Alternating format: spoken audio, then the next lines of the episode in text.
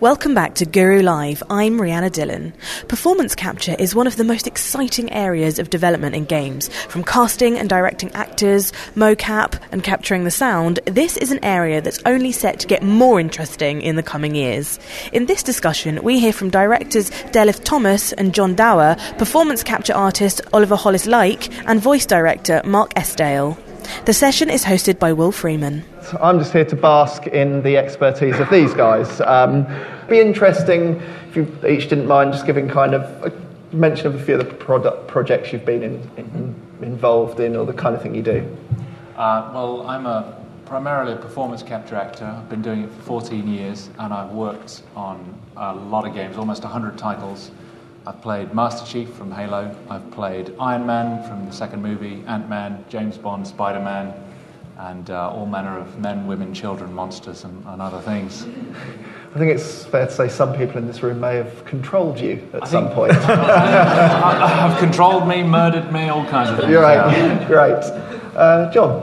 Uh, I started off as a director, went to film school, thought I was going to make movies and uh, TV. And then I saw an advert for, with, uh, from Lionhead Studios a Microsoft company about ooh, 2007 and uh, uh, found myself working for three years on a title called Milo and Kate, which never got released, much to my incredible disappointment. But anyway, that's another story. But that got me into the whole notion and idea of, of what creating performance in games was about and, and got me the experience of working in motion capture studios in, in Los Angeles and Oxford. Um, and then subsequently, I've been working in uh, games as a voice director, uh, motion capture director. Um, uh, me and Oliver have a company called the Mocap Vaults where we train and we're consultants in creating performance with motion capture. Uh, and I've worked with Mark at OM UK and worked on several titles there. Um, and a game called Risen 3, which I me and, me and him were working on the voices of recreating, uh, and I worked on uh, James Bond 007 Legends, where I met Oliver, who was playing James Bond. So it's a few of the things I've worked on. Great. I'm Delyth Thomas. I'm a, primarily a television um, and film director uh, in t- television, drama mainly. And I've always been absolutely fascinated by storytelling in games. I think it's amazing. And I um, sort of recently worked with Mark brought into the games to work on a few games with Mark in OM. So that's been my. I'm still. I'm kind of still technically the newbie in the room. uh, I would say uh, it's absolutely fascinating, and the, the, kind of transferable skills is is um, I think a really interesting area. And yeah, that's yep. me. Great. In a nutshell. And Mark, quick summary of uh, um, your brief time in games. My brief time, yeah, 20 years. Well, it's 23 years actually. It's been a, an interesting journey. Um, yeah, I'm a fundamentally, I suppose I get categorized as voice director, but I'm also a sort of tech, tech designer and studio designer for recording. So I'm always kind of looking at different ways of actually getting the best performance out of actors. Um, and sort of current stuff I've been working on. I've just done a wonderful game called Hue, um, and been working on VR and looking at the VR studio with um, um, Esper and Esper 2. And then we do sort of some of the bigger titles with the full motion capture and stuff, and we're currently working on Horizon Zero Dawn, which is coming out sometime. Great, thanks very much. Yeah, so um, an example there of the kind of diversity and experience we've got, and on that point, um, there will be an opportunity to ask questions, and this is quite a unique opportunity. So uh, get some of them in the old brain. But um, I'm going to jump in first with some questions. And the first one kind of feels, I feel meek about how broad this is because it's effectively the theme of the whole panel. But um, I, I, think it's fair to say, Mark, you are a fairly ex- early example of being a director in games. Mm. And yet, more and more, the discipline is important and the rise of mocap and so on. I guess, why is this is so broad. Why is quality direction and quality performance in games not only important but increasingly important? And I know that's so broad, but I guess just to set the scene for some of the more detailed questions we'll go into. John, you look like you might speak. Why is it so important? Blimey. Well, it's, it's, it's getting more and more important, I think, because games are becoming much more universal, so many more people are playing them, and, and they're expecting better performance. Uh, it's getting more important because of that universality means that there is higher expectations from the players. Uh, it's getting more important because the fidelity and the, the quality of animation is so much better. Um, and it's getting more important because we're finally the world is waking up to the importance and the and the significance of games as a creative art form. So it needs to get better because of that, in order to prove that, uh, and, and, I think it's doing so.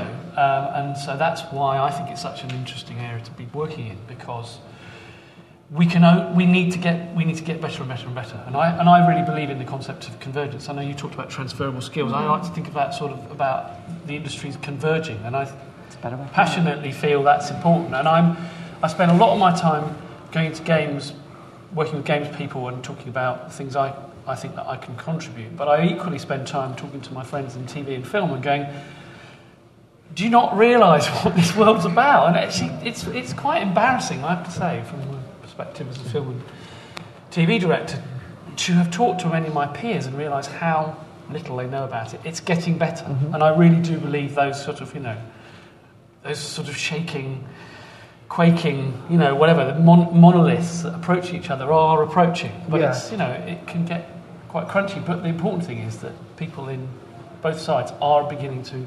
Sorry, it's a long answer. But no, no, no, I'm beginning no, to appreciate what what each other can contribute. So I think it's becoming more important because the art forms are really starting to appreciate each other. Yeah, I, like, I, don't worry about the length of that answer because I really want to talk about that convergence and yeah. transfer of skills.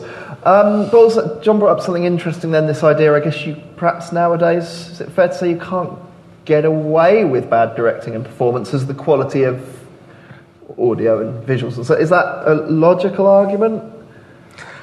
I think it is quite a yeah, it's a great argument, and I think if anyone went to um, Adam Hay's talk just now on everybody's gone to the rapture, you know there there are there, there are you know the Chinese Room are a production company that are audio performance driven and the quality of their production, the, the standard.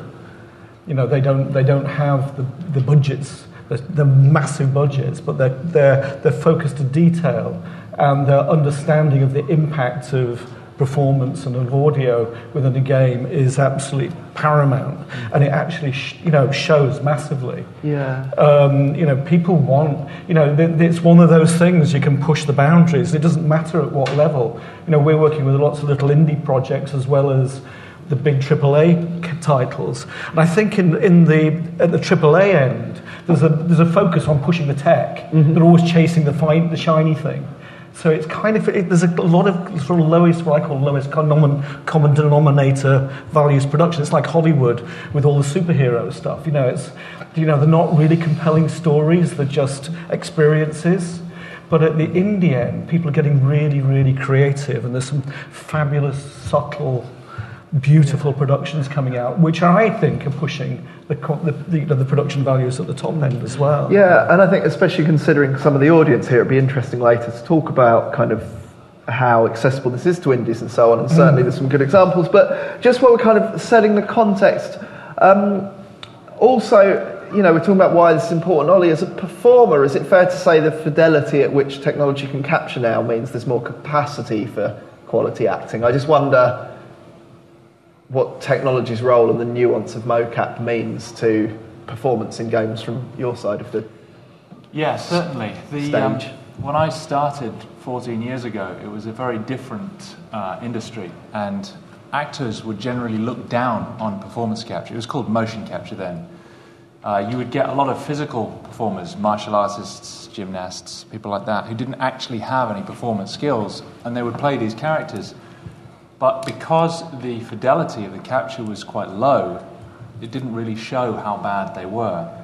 And now, as performance capture, as it is now known, has been, made famous by, by people like uh, Andy Serkis and James Cameron, and the technology has improved dramatically to the point where we're capturing the performance on a person's face. You can't get away with it anymore. You know, if you do a bad performance, it will come through. Um, and the other thing is that as actors and directors start to move into motion capture as a medium, they bring with them the same ideas that they would apply in their own respective mediums that they've spent their careers in, and it doesn't always work. And you get a lot of directors and a lot of actors who've never played a video game, and they don't appreciate what's happening. They don't appreciate that the player might be able to walk all the way around the character they're talking to um, and look at them from a different angle or interact with them and so it's really, really important that actors, directors, animators, anybody involved with a motion capture performance knows what they're doing, takes the time to learn about this, this medium, because it is a medium like stage, like voiceover, like film, takes the time to understand it so that we can actually match the technology with performance. And so, just to clarify, performance capture uh-huh. refers to when the voice and the facial movements and the body and the hands are captured at the same time, whereas motion capture would refer to just. I would call motion capture an umbrella term that describes right. anything done um, that's capturing movement. Performance capture is kind of a level up from that, where you're capturing true. Perfor- there's full performance capture, which is uh, body, face, voice, and often hands all at the same time. So yes, I'm sure lots of you know what motion capture is, but at the same time, interesting to see kind of, I guess, the contemporary. Should we just put a bit of context on that? So this is some footage from a summit that me and Ollie, Ollie ran last last summer in Los Angeles, and these are what we did is we were working with um, uh, acting students, animation students, and directing students, and we were shooting one to two minute scenes, that, um, all of which had the theme of zombies, because we know that's pretty big theme at the moment. So this is this is essentially what you're seeing there is the edited version of um, a scene that was directed by one of the animation students, I think, in that case, wasn't it? Or was it one direction? Anyway. Uh, yeah, it was an animation student. I mean, those actors had never done motion capture before that, that day, so they learned everything they needed to know there. And you can see a lot of the challenges they faced. Like, they're in an empty studio, there's no costumes, they're wearing a very uncomfortable lycra suit covered in Velcro. Um, mm. It can make you feel very self conscious. And at the same time, they've got a helmet, which you'll see later, strapped to their head um, with a camera pointing in their face, which has got a bright light on it and they're having to overcome all of these encumbrances and distractions and get down to the heart of that scene and that character. So it's quite a challenge.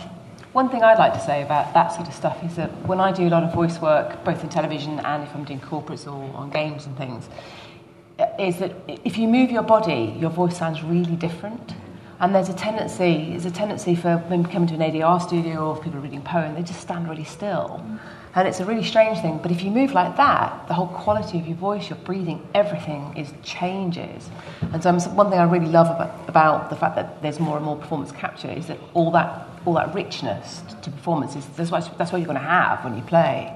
Mm-hmm. So I really like all that. We, uh, I'm kind of already going off script with the planned questions and stuff, but there's obviously still a very important place for traditional VO, VO work in a recording booth. How how do you approach, you know, getting a performance out of someone that doesn't sound like they're standing still, at least in terms of their energy? Well, actually, we don't. We, you know, we, we get people moving. It's a very physical space, anyhow. So it's actually um, the more physical. Yeah, this is absolutely right. If you want a real performance, you need to bring the actor to the game and bring them into the game world as well as being in the physical space because you don't really know what that environment is. All you have is the relationship with the people around you. Um, so, the, you know, one of the things we do is actually bring the game into, into the recording space so the actor can see where they are as well as be physical. So that that is the next. That's kind of the next level of challenge. Yeah. So, well, yeah. in fact, this was a question. Can I just add to that? The other yeah. thing about Mark Studios, which is quite unusual, coming from a television and film background, is that you see your actors. So you work, you work in front, you see them through the glass. So you have very immediate contact with, as a director, with your with your actors in terms of voice. So you can see what they're doing. You can work with them really easily. It's really, it's a really interesting way of working, which I've I've taken into the telly world. Brilliant. Yeah, yeah. I've, I've now get ADR studios to switch things around for me. Oh, well, in the studio? Yeah. Oh, fantastic. Yeah, Live yeah. revelation. So I'm, I'm, when we talk about convergence, I'm yeah, yeah. So actually, yeah, we're building the first interactive um, studio in the US right now. And it's, it's completely challenged the way the recording studio is designed to actually enable actors to act, to be in the moment. And I think that's a really important thing, and that's really cool. So that's yeah. I like that. Yeah, that's really cool. Influencing the film yeah. industry, ah, I, I'm quite proud of that. Yeah, so I, it, this was actually meant to be something for later, but certainly, you know, we've got people who are involved in making games, be it in performance capture or, or motion capture or, or VO work, and from a directing perspective. What is it that the I don't know. It's not always that you have the time and so on, but what does a performer or an actor need from the people making the games to help them deliver the performance? If I would answer, I would say information. as much as possible. You know, if I was to play a character on stage or film, I'd do an enormous amount of research to get to a level where I felt like I could play that character. And often on these kind of VO shoots or performance capture shoots, you turn up, and that's when you that's when you first see the script. And so you have a limited amount of time to just mine the director for information as, as fast as possible. So you want key questions that are going to influence your performance. Um, Like what? well, like, I mean, you know, how if I can see a picture of the character, fantastic. Um, and I know at, at Mark Studio, that's the sort of thing that you get. You know? I mean, in real time, you can often see the character, you can see the environment. So the classic acting questions: Who am I? Where am I? What am I doing? Um, and if you can see images, great. But if not, get details like time of day, temperature, that kind of stuff. That you know, if you're cold, you'll perform completely differently than if you're hot, and if it's very, very late, you'll be tired, which is different to you know midday. So, character, environment, that kind of stuff. Great. Okay. Can I add to that? The other, I have a slight story against myself here. So I, ah. when I first started working with Mark, I just said, uh, "So can I see the script? Can I see the script?" So no, it doesn't really work like that. You know, can I see the script? Can I see the script? So it's like you because I couldn't get my head around the fact that there isn't a solid thing, mm. script thing. And he's going, "Well, you can't because it's thousands and thousands and mm-hmm. thousands of lines of dialogue." So it took me a while, didn't it, to kind of get my head around the, the fact that the script, the script. Is a whole different animal, and once you get used to it, it Well, it's what an, you need it's is an Excel this, spreadsheet, yeah. isn't it? Yeah, so you- basically. Yeah. you're used to working, if you're working Yeah, film and yeah. TV, with, you know, The linear script. your 90 page, whatever for your movie or whatever, you, you pay 60 page for a TV episode or whatever. And then you come and work on a game and it's an Yeah. Excel spreadsheet on the screen. So, and you go, right, okay. Yeah. And that, that, but that's very much about what games are about, it's, Yeah. it- because it isn't linear. Yeah. So each line is a separate piece of Yeah. code.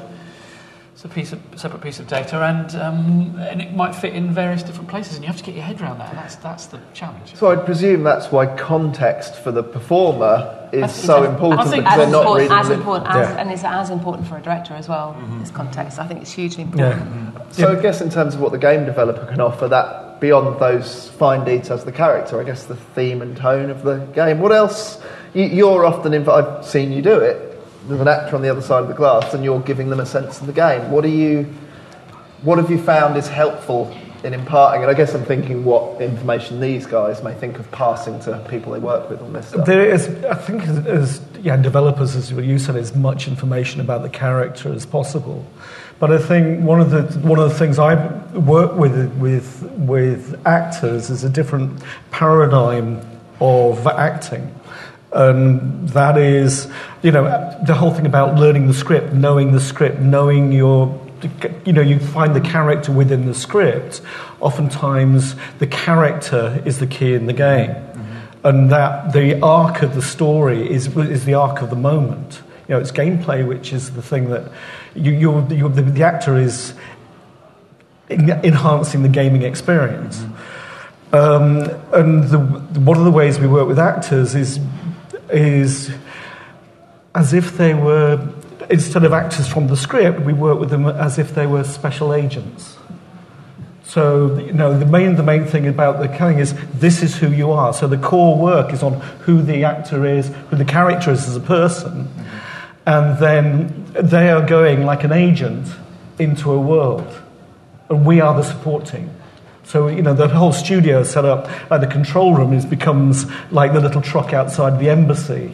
the actor is that character going into the embassy with their objective, mm-hmm. with these obstacles, and we're going to support them through that maze. And actually, for actors, they, it's kind of really liberating way of working because it's all about living in the moment. Mm-hmm. Well, I meant to ask that actually when you mentioned earlier about performing. Okay, you're in a peculiar lycra suit or similar, and you've got no props, no scenery, no environment. Is there a liberation to that in terms of, I guess, purity of that? You can act in the imagination. Absolutely. I mean, everybody, I hope everybody as a child experiences the joy of just playing, of picking up, you know, a kitchen spoon and turning it into a magic wand. And as children, we don't need all of these like advanced bits of, you know, exact replica props. That's for film and, and sometimes for theatre. But the great thing about um, VO and performance capture is that uh, all of that stuff's added later. So all you need, really, or the only key, is imagination. You can, and because of that, you can invent on the fly. You can work with the developer or with the director, and you can say, well, "What if we had this here instead? Or what if it, this creature does this or looks like this at that time?" And those changes can later be implemented. And sometimes those changes can't be made, and you've got to stick to the to the rigid script you've got. But you're still open to to play up here and not necessarily use these exact props. So you haven't grown up, is what you're uh, feeling there. I've been holding it off for as long as possible. yeah. We're at the game. Yeah, I think right? that I think that is absolutely the key for any actor is that ability to play and to be free and to use their imagination. It's their ima- imagination that carries the character. So that's absolutely fantastic. And to be resp- sorry, just to be responding to things in real time. Recently, I did a, a scene for a, a project where I was running through a burning building, and I was saying to the, the director, saying, "Okay, so what am I experiencing?" They go, "Well, it's very hot. There's flames here, and you've got to run out of the way of them." I said, "Are there any explosions?" And they said, "No, there's no explosive things here." And I said, well, "What about the wood, though? When it heats up, the moisture in the wood might pop right next to my head, and that would make me kind of flinch out of the way." And the developer said, Oh, yeah, that's a really good idea. I might do that now. And so you're, you're liberated in that way that you can explore the world with your imagination and use it to create a kind of a reactivity within yourself. It's interesting there that actually maybe bringing in actors and directors and that process early seems to be a way of actually generating not quite content but ideas, right? Uh, in Yeah. fact, let's talk. I, my questions have gone to a completely different order. Um, but when do you start talking? When do developers start talking to people in your professions? Day one. Right. So the day you have the uh, well, I know that's the site. well, it, it, close is to day one ki- it's kind because when you're actually starting to develop character, uh, you know one of the one of the things that has happened frequently in the past is that developers will design the game, design the characters, and then when they're towards the end of the game, um, they'll go, okay, we'll need to sort the voices out, so they'll start casting. And what you find is that the developers have been living with the artwork of a character. Yeah, and every single person in that team has got a kind of slightly different voice of that character in their head. And it, you know, there's all these contrasts. So when you start casting, then you start all these arguments. Now, I'm just casting a game now. Um, we, we did the casting uh, three weeks ago. They still haven't made a decision because they're fighting over the, the shape of the character. If you do it really early, cast really early, for example, work with the actor and the, and the, and the team around initial artwork for a character. It's, if, you put a, if you get a voice in, if that character's got a voice, then that voice influences the rest of the development. So the writing, the animation, everything about it comes with the voice if you know who it's going to be. And guess what? The team's unified around that character. It may change halfway around and you change it again, but it's that same process of, of pulling it through. And that really adds that depth and integrity to, you know, to a character in the game. But normally we, yeah, we, rec- we cast really early and in with the teams very early, but then record as late as you can possibly do it because you want as many of the game assets there for the recording. So you want the, you know, the actors to be in the game world rather than explaining it to them because then that's a disconnect. Right. So yeah. Um, yeah, no, uh, so I'll move on to what was my uh, second question. um, to talk about, you know, we've talked about, I guess, how, well, with the example of the scripts being a Excel document that would be hundreds of phone books if you printed it out compared to a 60-page TV episode, the, the scripts are different, the process, the context is different. But sh- should we, and are people in your field open-minded to that convergence? Like, how important is that convergence, and how transferable? I've actually got about ten questions for this, but just be interesting to hear. Like, Uh, I'm beginning to find people more open minded, but there are two major things that one has to get one's head around. I'm now speaking from the point of view of a film TV director. Delyth, I'm sure that you'll, you'll concur with this. I hope you will. Be interesting to see what you do. so there's two things. One is uh, when I first started working in games, people said to me, John, it's not a film, because we, were- we were very much a story based game. It's very much a character based and a story based game.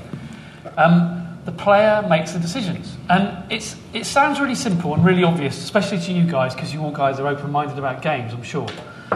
But for a guy that had always, always worked in film and TV and didn't really know much about games, and to be honest, had really played Space Invaders, that was the last thing I'd really played. I was, you know, sorry to admit it, but I had concentrated mostly on film and telly, and that's a big subject in itself. So I was coming to games quite fresh, um, despite my advancing years. And um, what I, it took me a very long time to conceptually get my head around the fact that I was not in control. As a filmmaker, as a director, I was not the one who finally makes the, whatever we were making, you know, in this case, a game, interactive piece of work, because the player is the one that completes it. And that is a really big, difficult thing for many directors to get their heads around. And what, what sort of leading on from that, the other thing you have to get your head around is you, you are not you're not the person that's going to see it from beginning to end, like you would do on a film or TV. You are merely part of. You're a cog in the in the in the in the works. Mm. And actually, that's very liberating. And I actually really enjoy the fact it's a collaborative process. I'm really mm. there to offer my skill set and then say at some point, well, you now need to take that data and, and those, you know, the, the voices I've given you or the performances, and it's given to the animation team and to the game design team and to finally the audio team. So you are, you are, you are much more a collaborator and a part of the team than you are when you're doing film and television. And both of those things are fundamentally different.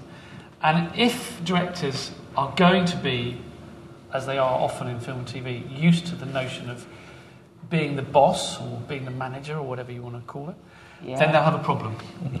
They'll have a problem. I think that's that's. Well, you see, I, I, found the whole the whole player choice thing really, really liberating. Once I got my head around the fact that, uh, that the scripts were like you know phone books, actually, for me, it's a bit more like right, how do you make every single strand, every little branch, everything absolutely superb performance-wise? So it doesn't matter where you go, it doesn't matter where you go, it's always going to be shit hot in terms of performance.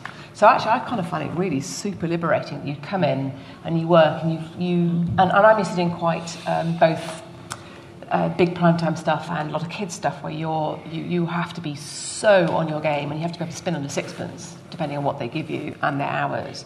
So actually, it works really well for games because you have again the, it's budget driven. You have sometimes you got lots of time, sometimes you got absolutely nothing, and you've got a phone book to get through in a two-hour session. And I, I find it really liberating, as, as, as you were saying. But actually, I find the player choice thing really quite fascinating because to me, in a way, there's a limited amount of choice because you've got a phone book and you've got branches and things that go everywhere. And once I got my head around that, I'm going, this is really cool. But it's, it's But it, ta- it means directors have got to get their head around that because that's, yeah, you do have to get your head around it. Yeah. But But that's that's the thing. I think Yeah, it is you a challenge for some Yeah, people yeah, yeah. who used to be in control. Is that for the benefit of, I guess, the games people are making and the games people are playing? That we is it important to bring people over from the world of television and film? How helpful is that? I think it's massively because you know you've got areas of craft that are built on you know two thousand years of tradition. You know it's it's all to do with about performance. You know it's like the quality of writing. Um, you know the, the, the dramatic understanding of the movement of sound. You know the, the, the, the value of the skills that are within the film industry are something that needs to impact the, game industry more and more. And it's like that, that's where I mean it, it's convergence of skills rather than convergence of media. They're two completely different forms of media and two different forms of entertainment. But actually, the levels of craft in, in each are so. You know, the, the game design is just this amazing universe of exploration. But there's such levels of craft and understanding within the film industry, and you know, even in music production, you know, it's just it's glorious, and it's actually to bring those that that dialogue is happening, and you know, and there's you know, it's fits and starts. You know, you, you know, you try to impose things on the, one on the other. Sorry, carry on. Yeah, and one, but one of the things is you're finding it. It is going both ways now. There is that. There is Yeah. that discussion. Right, so, Like you, you, just, you know, people are becoming become much more collaborative in film. Well, I was going to ask Yeah. that because film and television have started to, you know, motion. You, you work in both, for example. Performance capture has a role, and you know, a lot of the tools that were originally developed for games in terms of lighting and rendering and so on are being used in the film production. Mm-hmm. Oh, yeah, is that a of benefit? Are you finding a kind of movement in both directions in terms of that convergence? Um, I think there's a lot of very interesting stuff starting to happen. Uh, I don't know if anyone's played Until Dawn. Do, you know of it or have played it? Um, well, in that, you know, you've got the intense interactivity of being able to make choices throughout the entire game, where people literally live or die depending on your decisions. Um, but it still has a very filmic element. So having a director, and we did have a director, Will Byles from Supermassive Games, he had this wonderful um, overview of the whole narrative of the story. He was able to keep kind of a. Uh, he was able to communicate that with both animators, lighting designers, level designers, uh, and actors because there was an actor for the facial capture and the voice capture, and another actor for the um, body capture. And having him as a, as a kind of a director above it all, being able to communicate that to everybody and keep that as one you know, object was incredibly useful. And he doesn't have, I think he has an acting background, but I don't think he has a film or television background. So he is primarily a games guy who's moving towards being a director and may at some point direct a movie. I mean, he's certainly capable of it. And he was writing as well. And then, you know, I was so fortunate to have John come in on 007 Legends, the game I worked on, because before that it had been animators directing actors via movement, saying, look like this, stand like this.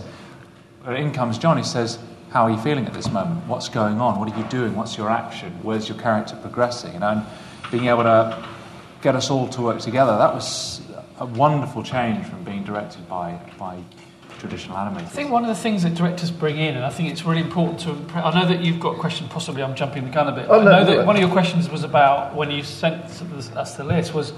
I know that a lot of you Peek guys behind the may be at curtain the there. stage where you want to start making your own work, or you are making your own work, and might not have the budget to sort of work Yeah. in the, the big studios and working even with employing directors and uh, and, and well-paid actors. But the really important thing and the key to uh, directing in many ways is to is to not think what I need, because of course that's at the back of your mind. The thing that motivates you as a director is going, you know, I know what I want, but to think what does the person that I'm asking to give me what I want, how am I going to get them to think about what they need? So what does the actor need? And I think that's really the key to it. You've been in the past, I think, directed by animators who go, I know what I want. I want it to look like this. Yeah. Do that. So you might even actually be posed. I mean, Ollie's told me stories about standing in a, mo- in a mocap studio and act- literally being posed. You know, someone coming up and saying, "No, put your elbow out." Yep, yep. You know, and, and put your face at head over Yeah. here and look up and. And that's great, but what that's doing is it's saying, I want you to do what's in my head. Yeah? And what's really important, I think, the notion of direct, good directing, to my Yeah. mind anyway, is Yeah. how do you encourage an actor or, i- i- or someone you're collaborating with to give you what you want, but talk their language so they understand it from their point of view? And I think that's a really important sort of thing to get across. And I think that is something that people can train themselves to do. So I, I very much encourage anyone who wants to get into directing to do a bit of acting, or at least to talk to actors a lot and get their heads around what it is, what you're asking someone to do, because it's really scary acting. I've done it myself. It's the most terrifying job I ever did. To go into a rehearsal room and be asked to expose my soul. It was just theatre, but yeah, it's scary. So as soon as you've done that a bit and you go, wow, this acting lark is quite actually quite difficult. It's not just about you know ego and showing off at all. It's about it's about a very vulnerable state you're asking people to get into. So I think anyway, I'm rambling a bit. No, no, no, that, that, that is perfect. Because in fact, in a moment we'll have a hardware demo. But as we've started talking about this, you know, I guess when you get into making games, you, I'm sure, mm, in most cases, developers aren't thinking about. I'm going to learn the craft of direction, writing for performance, and you know, perhaps many indies are, have to write their own games. But how I guess I think you've probably all got working examples, but how realistically is this available and within reach of teams, whether it's implementing good voice acting or directing? Um, you know, teams that aren't EA and Sega and Ubisoft, there are wonderful sponsors. Like those guys have the budget. Is it is it reasonable whether taking on some of the craft yourself or employing people in your various roles? Is this in reach of smaller teams from a, and we'll get to the harbour in a second, but from the, It has, yeah, it has to be. I think. Um, you know, you, we've got to make it in reach, and that's why we, you know, we, we sponsor a lot of indie stuff simply because to bring that level of, you know, that it's a you know, they go, oh, we don't have a thirty million dollar audio budget, you know, um, you know, we've got few hundred quid, you know. But so that you know, the, so let's do it ourselves or do it online or something. And you're just going, you want to bring people into um, to see what that sort of expertise can bring. So it's argument then, if you have a modest budget, you should consider putting a significant amount. So, in terms of the end product, I just wonder, you know, the value of pounds in and quality out. Can, can I talk a little bit about that? Just in terms if you think about YouTube and you think about all those homegrown videos that are out, out there, and there are a lot, and not just on YouTube, on, on, on oh my God, on Vimes, on a proliferation of channels. How many of them are memorable? Okay, the cat ones, yeah, but but really, seriously, how many of those homemade videos are memorable? Very, very few. And sometimes it's not because the visuals aren't good, because generally they are not bad. It's usually the sound, and nobody thinks about sound. And for me, a lot of corporate videos I've seen are absolutely atrocious in terms of sound. Um, well, yeah, exactly. There they are. You know? and, and, and, you kind of you'll get you'll get an actor in, sound like M&S. Hello, making a house a home, and it doesn't speak to you. So for me, I think it's absolutely key. Is, is a key part of a, of a game or a corporate or, or, or television is really good sound, and you must invest. You must invest in good sound because if you don't have it, subliminally your players going, God, that sounds a bit shit. Looks yeah. great, but people forgive mm. average pictures, but they don't forgive good sound. sound. No, because they? they? won't. If, as soon as they can't hear it properly, they're like. Oh. I think yeah. things like virtual reality are increasing that onus in particular, yeah. right? Oh, yeah, yeah. What doing in VR is just breathtaking. Just, it, just to follow on from what you just asked, I just give an example. I, I teach on, at the National Film School on the Games course, and I uh, teach sort of character and story development. And um, there was a couple of graduates just came out a couple of years ago, and they were making a, a game at very quite a modest level. They just got some funding a few thousand quid, I think, um, and they wanted to do the opening uh, scene from their game. So what we did is we brought in two actors that me and Ollie had trained. So we, you know, the thing is, there are lots of actors, and there are lots of very keen actors, and there are also good actors who are willing to do stuff. Yeah. So we worked with uh, two actors for a day, three actors for a day. Uh, I came in and directed alongside um, one of the developers, and we, we and we used um, a mocap studio in a university. Um, what's it called? Wycombe, Wycombe University. Amersham and Wycombe. So th- this is a this is a place that uh, is inexpensive. It's uh, Centroid have given the equipment. Centroid is a big studio just near Oxford, but they also run this small or are given the equipment for this small studio. We made an opening scene for very little, but I think it's going to be very high quality. There are those studios around. There are lots of universities in this country with mocap studios who, who, who want to bring it, make work. Uh, there are lots of actors out there. There is training that you can do. You know, there is pe- people you can consult. It's possible. I'm oh, convinced. Yeah. Since I know you've variously, or some of you have been involved in training, and it's not mm. necessarily, it arguably would be of use to a developer, even if it were more targeted to a director and actor. Is that fair to say that they should developers should consider learn I know you've done you do various training things. yeah, we have. A, we fundamentally have an open door, so anybody can just ring up and come in. Um, because it, because it's yeah it's King's Cross, um, but it's it's a really you know I think it's a really important thing because it, you know you want to inspire people you don't want to be in a sort of okay an ivory tower somewhere you know it's part of feeding the next generation you know mm. and it's and it's just fun you know it's it's a real you get a real kick out it's of fun, inspiring yeah. people you know yeah. it's just and it feels an opportune moment, um, Ollie, to talk about kind of the accessibility of mocap hardware mm-hmm. itself. I mean, you've been in the game 14 years. I imagine the price and accessibility to hardware has changed over that time. So if you wanted to talk Indeed. about that, and believe you have a contraption with you. I do have a contraption, yeah, I'll show you that in a second. I think um, the breakthroughs in technology have dramatically reduced the price uh, of. Uh, performing and, and capturing motion capture. Um, it used to be, I mean, to hire a professional studio could be five to ten thousand pound per day, including the data that you get from it. Um, which is why a breakthrough in inertial technology, a Kickstarter campaign um, for a company called Noitom, produced an inertial, which means movement, mocap system that you can get for around a thousand pound. In fact, I'll just show you here. I won't uh, take it out because there's all kinds of um, bits and wires in here, but you know, that's all you need to capture motion, motion capture performances.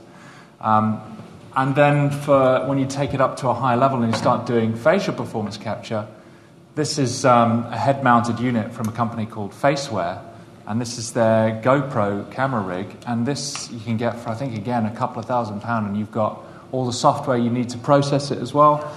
It's incredibly comfortable, very fashionable and stylish. Looks good in nightclubs, and um, it'll certainly get you noticed. And um, Exactly. It looks, looks like my bicycle helmet. yeah, Yeah, it does. the fact, you bicycle, can wear it and yeah. capture your bicycle ride to work. Yeah, Put one on the other side to capture all the bad driving.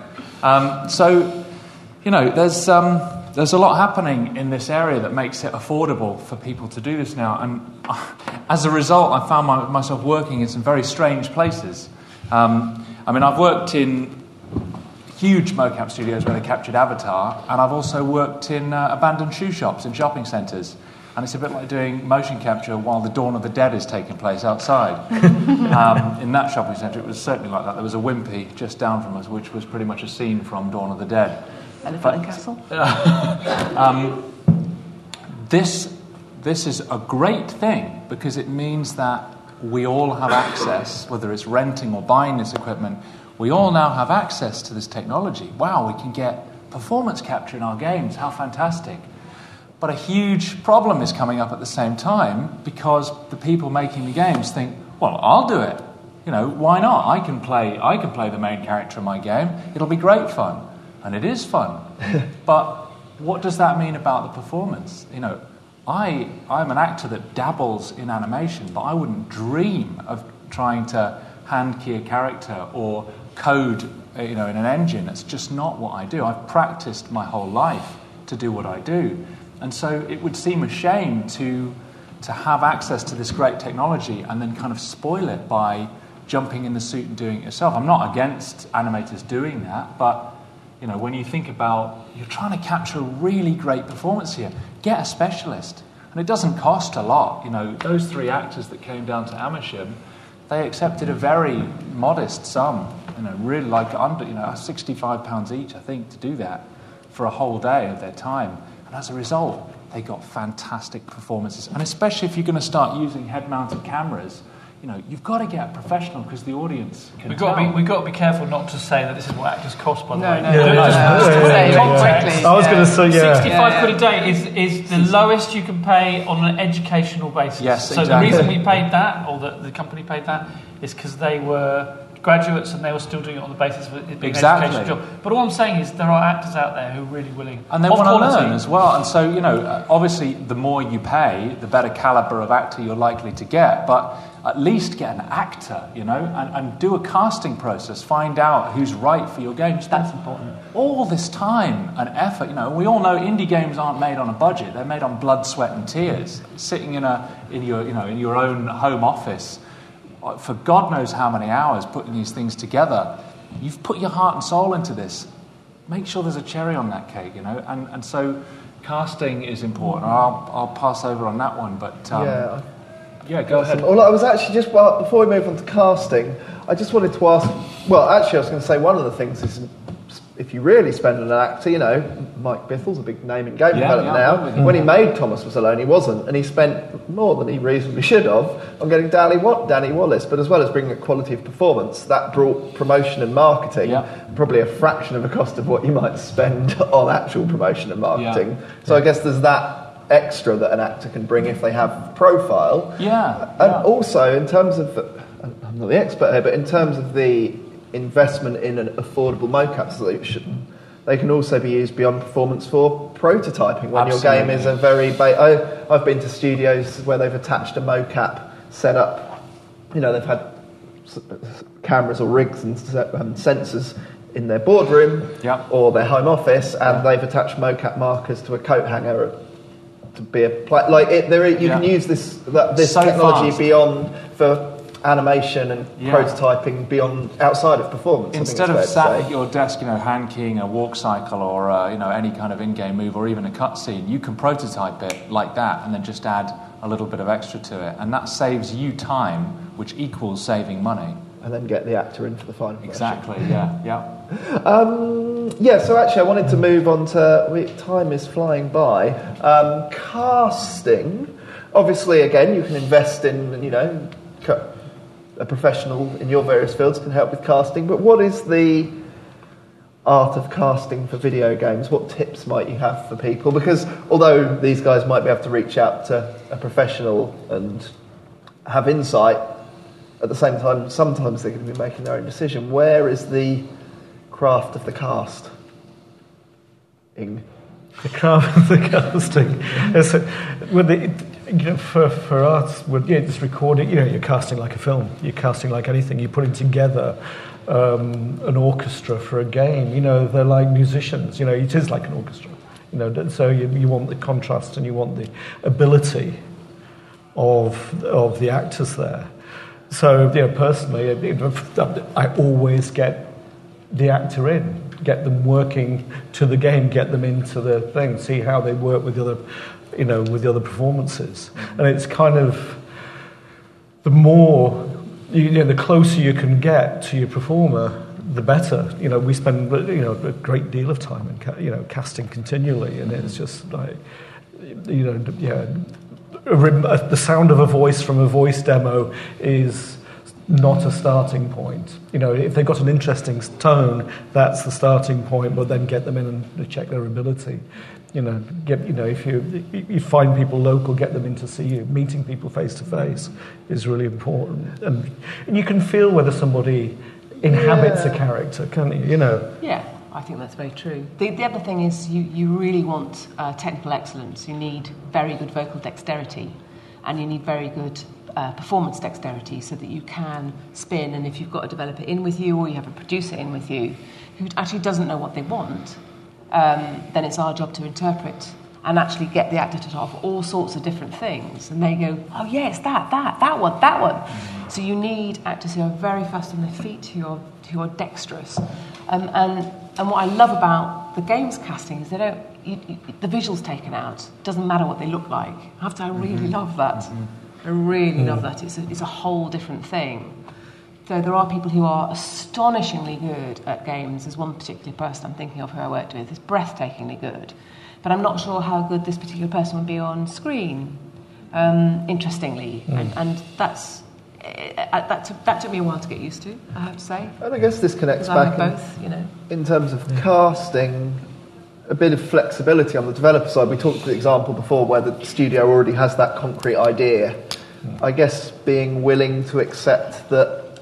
I, perhaps I'm entirely wrong. I'm certainly not the expert, I, but I wonder if there's any anything to the idea of when you're casting, being prepared to let the actor influence your character as much as vice versa. Is there any logic to that, or am I talking Yeah, rubbish? massive logic to it. You know, sometimes you, you you'll come and you'll have an idea for a character, and then but you let the actor interpret it, and they'll take you in a completely different direction.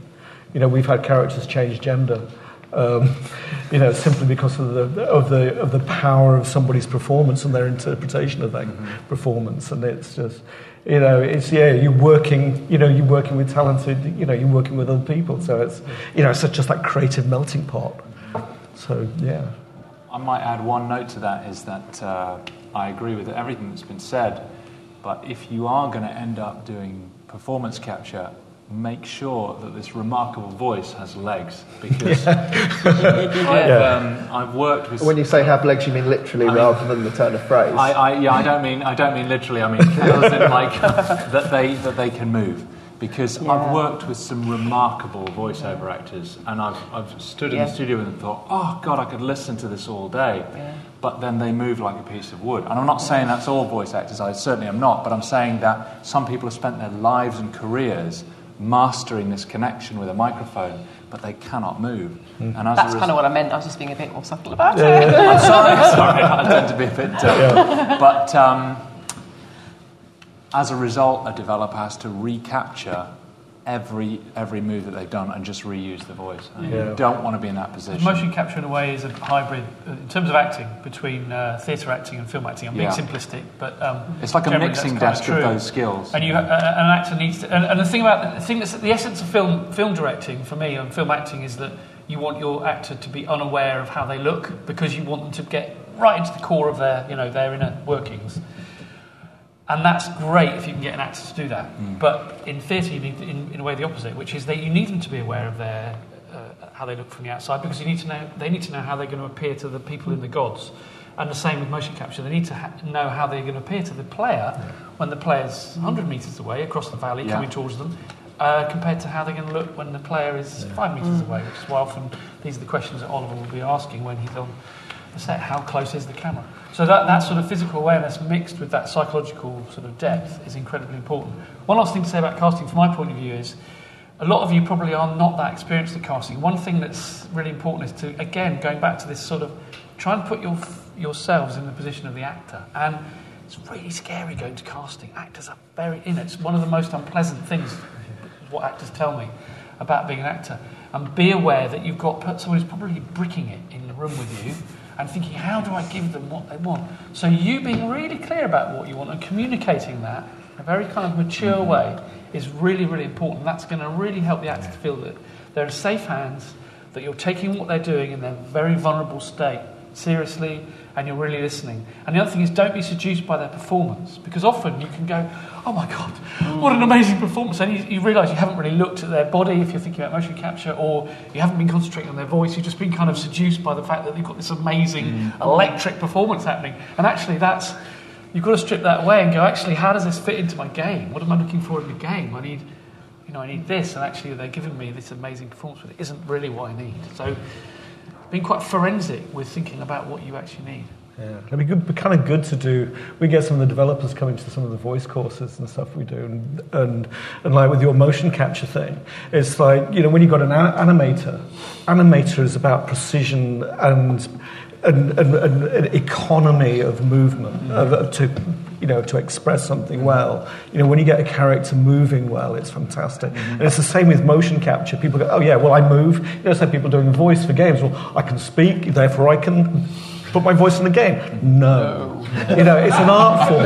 It's the same with, the it's same the same it's the same we've all seen games with let's talk like this. You know, it, it's because it's not understanding the power of motion. And that is one of the things that you're doing a lot of is that is the training with the mocap vaults, which is you know the quality of motion capture is being pushed all the time as people beginning to understand actually it's an art form and a craft in itself. Mm-hmm. So there is training available that is relevant to not just actors and directors, but to those in games. I guess I'm just wondering Yeah. if you know there's. I, I, I know you know I wasn't really trying to give you a chance to plug, but at the same time, mocap vaults OM um, those people should be looking.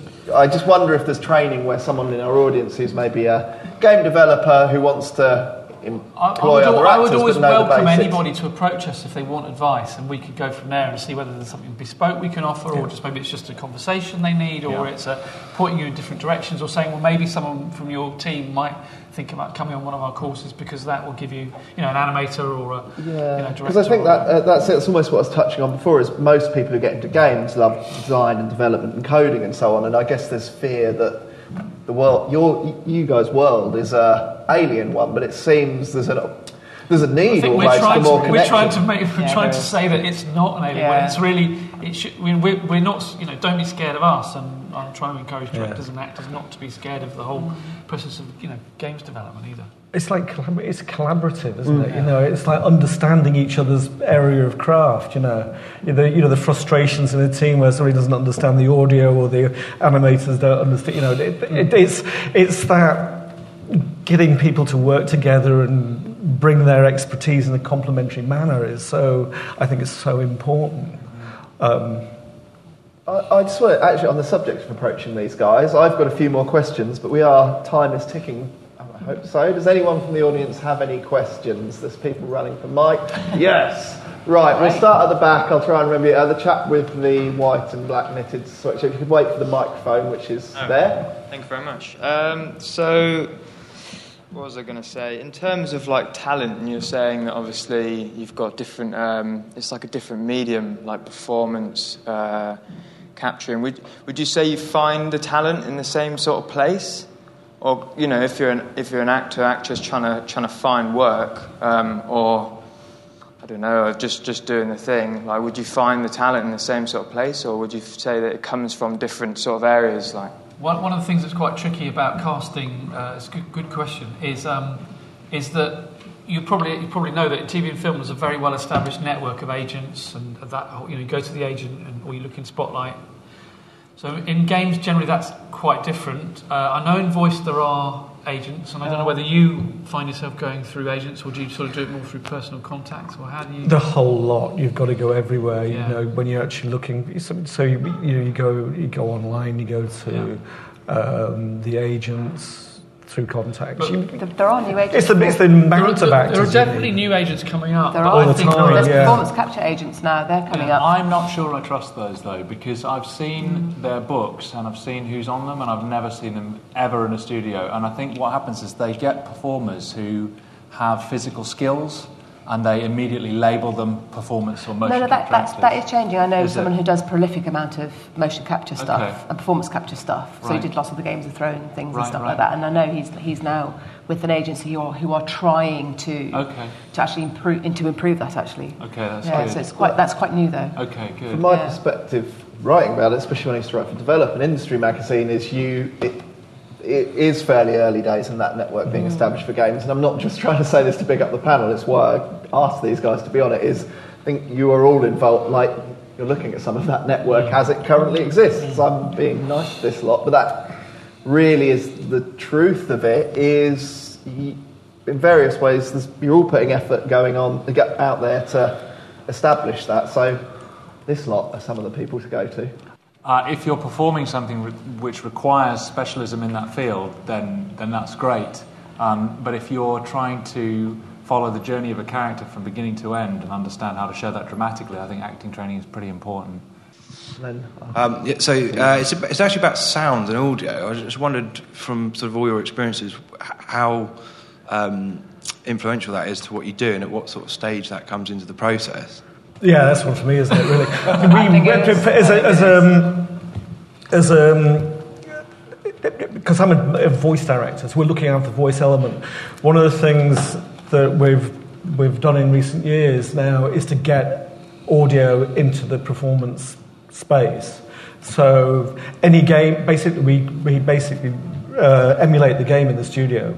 So all the audio assets are very im- important to how a performance happens. Because one of the things about stage and film is you know where you are, you know the environment. If I'm talking to you without a microphone, I'll be projecting slightly. We know that. You know, so what we need to do is put the game, the actor into the context. The thing that breaks, that disconnects performances in games, is frequently the lack of understanding of the actual context where the performance happens, and sound informs that. Also, music informs that. You know, it can, it can, uh, you know, so sound effects, spot effects, ambient beds are always useful. If you're in a helicopter, obviously, you know, everybody that performance needs to be in the moment. You know, if it's really quiet, then it needs to be in the moment as well. And it's anything that, you know, anything that informs context is really, really valuable. So all your visual assets, all your audio assets, if you have them, great, we'll have them. And if, if they don't have them, you know, we've got a massive audio library, so we actually will mock, mock them up to actually give ideas for the actors when they're, in the, when they're actually performing. So, so, So- a classic example of that is I was doing a game for you, Jack. Oh, I can't remember what the game was. We were doing a game anyway, and was kind of going, I have no idea. We had no assets. We had no assets. had no idea where the characters were. So I was going back to the original language, to it German, to try and listen to how they were performing, and then and then going back and giving the actor notes. And then suddenly the engineer went, "Oh, oh, I know this bit. I know this bit. He's on top of a mountain, shouting to somebody 300 meters away." Wow. And you couldn't tell from the dialogue. You just couldn't. And that's a completely different beast. So it's that sort of thing about please Yeah. give us as much context. If they're on top of a mountain, it matters. Yeah, yeah. So we, well, we did basically we build all that into the script. So, um, so all the game assets are connected to the script because oftentimes you get a developer in the studio who's going, "Oh shit, I've got three hundred thousand words of dialogue to do," and having to remember where everything is, and go, oh, you know, so he's got various references, and then trying to explain that to that actor. Yeah, the actual assets inform instantly, you know. So thank you for the insight and the great talk today. I'm quite interested in acting in that kind where we get now the possibility to have facial capturing, motion capture, and voice capturing all together. Is this better for the actor or is it more for the voice to concentrate only on one specific field? Which brings me to my second question to virtual reality. Would it be beneficial to wear virtual reality, Oculus Rift, or other virtual reality classes to get in this world while having the helicopter exploding, and which then again breaks on the quality of facial motion capturing because you were this, um, the glasses. I should have started asking questions earlier with crackers like these so far. So I guess just to paraphrase those, the first is the benefits of separating out face, voice, hands, body, and bringing them together, and then a very interesting notion of performing in virtual reality. So let's tackle the first one. We'll try and get to that gents question as well. No one's allowed to leave the room until we've done these. Uh, yeah, so I think Ollie, it seems natural to talk to you about that separation or togetherness. Well, you have your ideal, and as an actor, the ideal is to have everything happening at the same time because it's connected and it's fluid. Um, so uh, I would obviously prefer to do that, and lots of studios do prefer to do that. However, the ideal isn't always achievable. For instance, a studio may want to have a face and a voice that's a named actor, an A-list actor, but they don't want to pay that actor millions of dollars to be in the studio every day, so they get uh, another actor to do the body acting. Um, so sometimes you have to make do with that. Uh, John? Yeah, right? it's sort of you know, it's known as the Frankenstein effect, and certainly we, we were trying to conquer that on 007 Legends in that you we were recording with named actors who are James Bond characters, uh, recording their voices in London. We would then go up to Derby where the studio was, and we couldn't do face and body at the same time because there were technical reasons why they couldn't eh, do that at the same time. So we'd record the face, and the face had to be pretty much static, which very much goes against this notion of getting better performance from movement. And then we would do the body separately. We play back the audio and we get them to perform to that. Um, and you, as a director, what your challenge then is, is how do I stitch these performances together and hopefully create a three dimensional performance we believe happened at the same time? I would say I would always prefer to go with performance capture. Yeah. There are various reasons why it doesn't happen. The other reason, of course, is because if you've got a game with huge amounts of various uh, things, you know, uh, possibilities of uh, interactive elements, you just can't possibly record all that in that time it takes to record. You're going to have to do your voice. You know, when we're, when we're working in Mark's studio, he will work on an average of something like 100 lines an hour. Mm-hmm. All right? It's about that. 100 lines an mm. hour. That's fast. Mm-hmm. So that's what we would be a thousand lines in a day. You know, you'd never hope to be able to shoot that many lines in a motion capture studio. So there, ideally, we'd all love to do the whole thing together, but you know, there are various reasons why you can't. Is With time Yeah, pressing, running although we can, well, I just feel we can. Yeah. Uh, can you do it in one sentence? Which what the the facial Uh, cap- just well, following the- on from that, the- I the- guess, yeah, yeah. working in VR is fantastic, and having the VR with the headset. Oh, so with the the- re- yeah, we're, we're, we're, we're, we're actually going that way and having having the VR, VR studio, so the actual actors in the game world, yeah, we're, we're fully immersed. With the, with the script on the screen, so that's kind of insane. But I don't know what it's going to do to the actors yet. We, do, we, do, we kind of I, I actually was doing this before everyone else uh, when I was uh, on, um, on on GoldenEye. Uh, when I worked on GoldenEye, the, the game before I met John, I was um, I had to play the camera. Believe it or not, Glor- I was a glorified cam- camera with hands, um, and so we tried numerous methods to get my POV to be right for the scene because I'm actually having to tell the story based on my viewpoints. Um, and I was never quite satisfied with what we were doing, so I, I went out and I bought my own set, these Vuzix video glasses, which Wow, could be Vuzix, wired in. eh? Yeah, right, Exactly. you were before everyone else. and I took it into the studio and I said, please, let's use these. And they weren't keen on it. And then we wired them up to the mocap system. And from then on, it was a primitive form of VR into the world. So I could watch helicopters going over my head. I could see exactly where my hands were. So as I was climbing over tanks or whatever, I could look at the right place. And then they bought them from me and then they made it a part of the pipeline. However, the problem with doing it in performance capture now is if you cover half the face with a virtual reality headset, you can't get the performance. So, what I would say is it's great for directors who want to look into the world and see the performance live, providing the capture technology is good enough. But for the actors, it would be limited to a quick walkthrough of the world to get used to it before having to take them off to do the scene. You've given me a feature idea, I think. previs stuff as well. Yeah, yeah, yeah, yeah. Seriously. um, and yeah, there were um, the gentleman with blonde hair and the black t-shirt. Oh, and there's a hand being up at the back. We're going to get to you as well. Sorry. Yeah, we'll squeeze them all in. Hi, um, I just wanted to get your opinion on um, film versus mocap. So I'm in the very early stages, three days in on designing and prototyping a real-time strategy game. So it's top-down. The uh, player makes a base and units, destroys the enemy. Um, now, a lot of games have cutscenes. It's all 3D. It's very nice. Um, Westwood Studios with their Red Alert, uh, even now today, EA is still doing it. Their cutscenes are real. They record them as an indie developer, a programmer that has no experience in you know animation, mocap, or film directing, and you know next to no budget, what would you say is is easier to put in a game, um, budget wise and accessibility? And what do you think is better for immersion and storytelling, real film or mocap 3D generated content? Wow, that's Yeah. huge. I've, um, uh, have you seen Alan Wake, American Nightmare? They quite successfully do that um, of, of putting film in. in So live action into live action, game. yes, and also Quantum Break. There's a TV episode in between each one. Um, you're going to face problems like whether it's too much of a shock for the user to go from one to the other. So you have to do some very careful style matching between the two of them. Um, but then also it's going to be about your artistic choices and also budget. If you're doing a World War One battle in film, it's going to cost a lot more than doing it in you know CG. So with green screening and just uh, with the film, just just if you characters. can do it, yeah. I mean, uh, uh, if it's going to be like a question of budget and style, really, I'd say. I don't know anyone else. And also how it serves your story, if Yeah. it serves your story. What, Yes. Why are you, shoot, you know, you've got to ask yourself why are you choosing, why are you choosing to do that? Um, and if you can't come up with a good answer, Yeah. then should you be?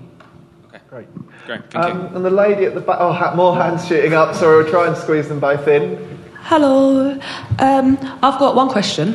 What are the pros and cons of my voice is loud in this? what are the pros and cons from coming from a TV background or film background? And did you have to play a lot of games before you went into working in a game job, or did you just flow right into it? I'm really rubbish. know those. You know one of those people who's really whose friends' kids get to play the games because you're really crap. I am that person. Um, Mark got me on some really good, simple ones though, um, which are really interesting and interactive. So I, I, I try and play them. I'm so bad at them. I get very frustrated because I I don't go through levels very quickly. But I guess it's still important, even if good or bad, that must be an important part of the process. Yeah. The, pro, the pros are that you understand dramaturgy, storytelling, uh, the, under- the, the basic, uh, you know, important sort of foundations of drama. If you come from TV and film, and they're going to be able to bring those into games. I think that's an advantage in, in many ways. Uh, if you haven't, if you haven't had that experience, you're going to s- potentially struggle. Although I'm not underestimating people who've only worked in games because a lot of them have been brought up by watching television and understand those things actually intrinsically anyway. Which is why it's important for us not to either side to be snobby about, you know. Yeah, exactly. um, uh, and I suppose there are some cons, and the cons are sort of what I mentioned earlier, which is potentially sort of a slightly closed mind or, or relief that, or not, not really understanding the notion of collaboration and the fact that your player is interacting, and in fact your player kind of owns their experience. A quick sentence. that's Yeah. Yeah. that's a, those those that's sort of an important thing you've got to get over. Uh, not, not everybody can afford to buy all the consoles and play all the games. Uh, playing is better, but if you can't go on YouTube and there are playthroughs recorded of pretty much every game, so you can watch it that way. And you don't have to worry about not being any good. Exactly. And uh, yeah, another lady with her hand up there and a mic appearing quickly. Hi, I was wondering if you had any experience um, or know of any voice directors who work in radio, because I'm interested in more like radio in terms of the research I look at, because I'm interested in 2D and abstract games or games without characters in them. Well, we, yeah, we work with radio directors uh, uh, quite a lot because they, it's, it's, it's one of the closest medias. You know, the whole um, you know radio drama. The actual history in, in the UK is phenomenal, and a lot of the actors who actually work in games. I guess, yeah, you're in a VO booth with no physical context around. Yeah, and they're, and they're, they're, but they work in a slightly different way, but it's but it is, uh, and it's funny enough because you know we started off with games, and now we're doing a lot of audio dramas, um, which is which is great fun, you know, and that's for bringing, our game tech into into radio and and, and on, online. So it's uh, yeah, the, the, the, crossover there is is is big now, um, or be getting uh, getting more so. Did that did that answer your question? Sort of, not really. Yeah, I'll talk, after, talk afterwards. Yeah, so yeah. I suddenly realised this podium has been obscuring my view. Are there any other questions? I've not been looking this way enough. Go on. I think the man asking the last question. Hi, uh, do you have any advice for developers who want to approximate costs at the start of a project uh, for things like voiceover and motion performance? talk to people. Yeah, get you know, get in, get in touch with people, ask them, you know, and say. And then one of the things is, oftentimes people just come and say, "I've got this. Can it be done?" And then you can just scope it out with them. It's really quite straightforward. and you know you can it's it's very it is a massively scalable industry it's like the film industry you know people are making things on tiny budgets people you know some people have hundreds of millions it's the same it's the same within the games world And I guess with the rise of indie and smaller studios, there's an onus on people in your profession to be able to respond to that to a degree. Well, right? you- and you do it in the film industry as well. You work on indie f- productions as well as, you know, well-paid films and stuff. You know, so it's, Great. Well, I think we're done. Just to say, you know, I've never been on a panel as long as an hour and 15 minutes, and I feel we could have done longer. Like, thank you for the amazing questions, for your attention, thanks for your insights, and thank you, and well done to all of us. If you're interested in where the worlds of film and games collide, you should check out our podcast series, The Guru, where we look at the cinematic influence on games, featuring the team behind Alien Isolation. That's The Guru, episode 17 TV, Games, and Cinematic Influence, available on iTunes and other podcast apps.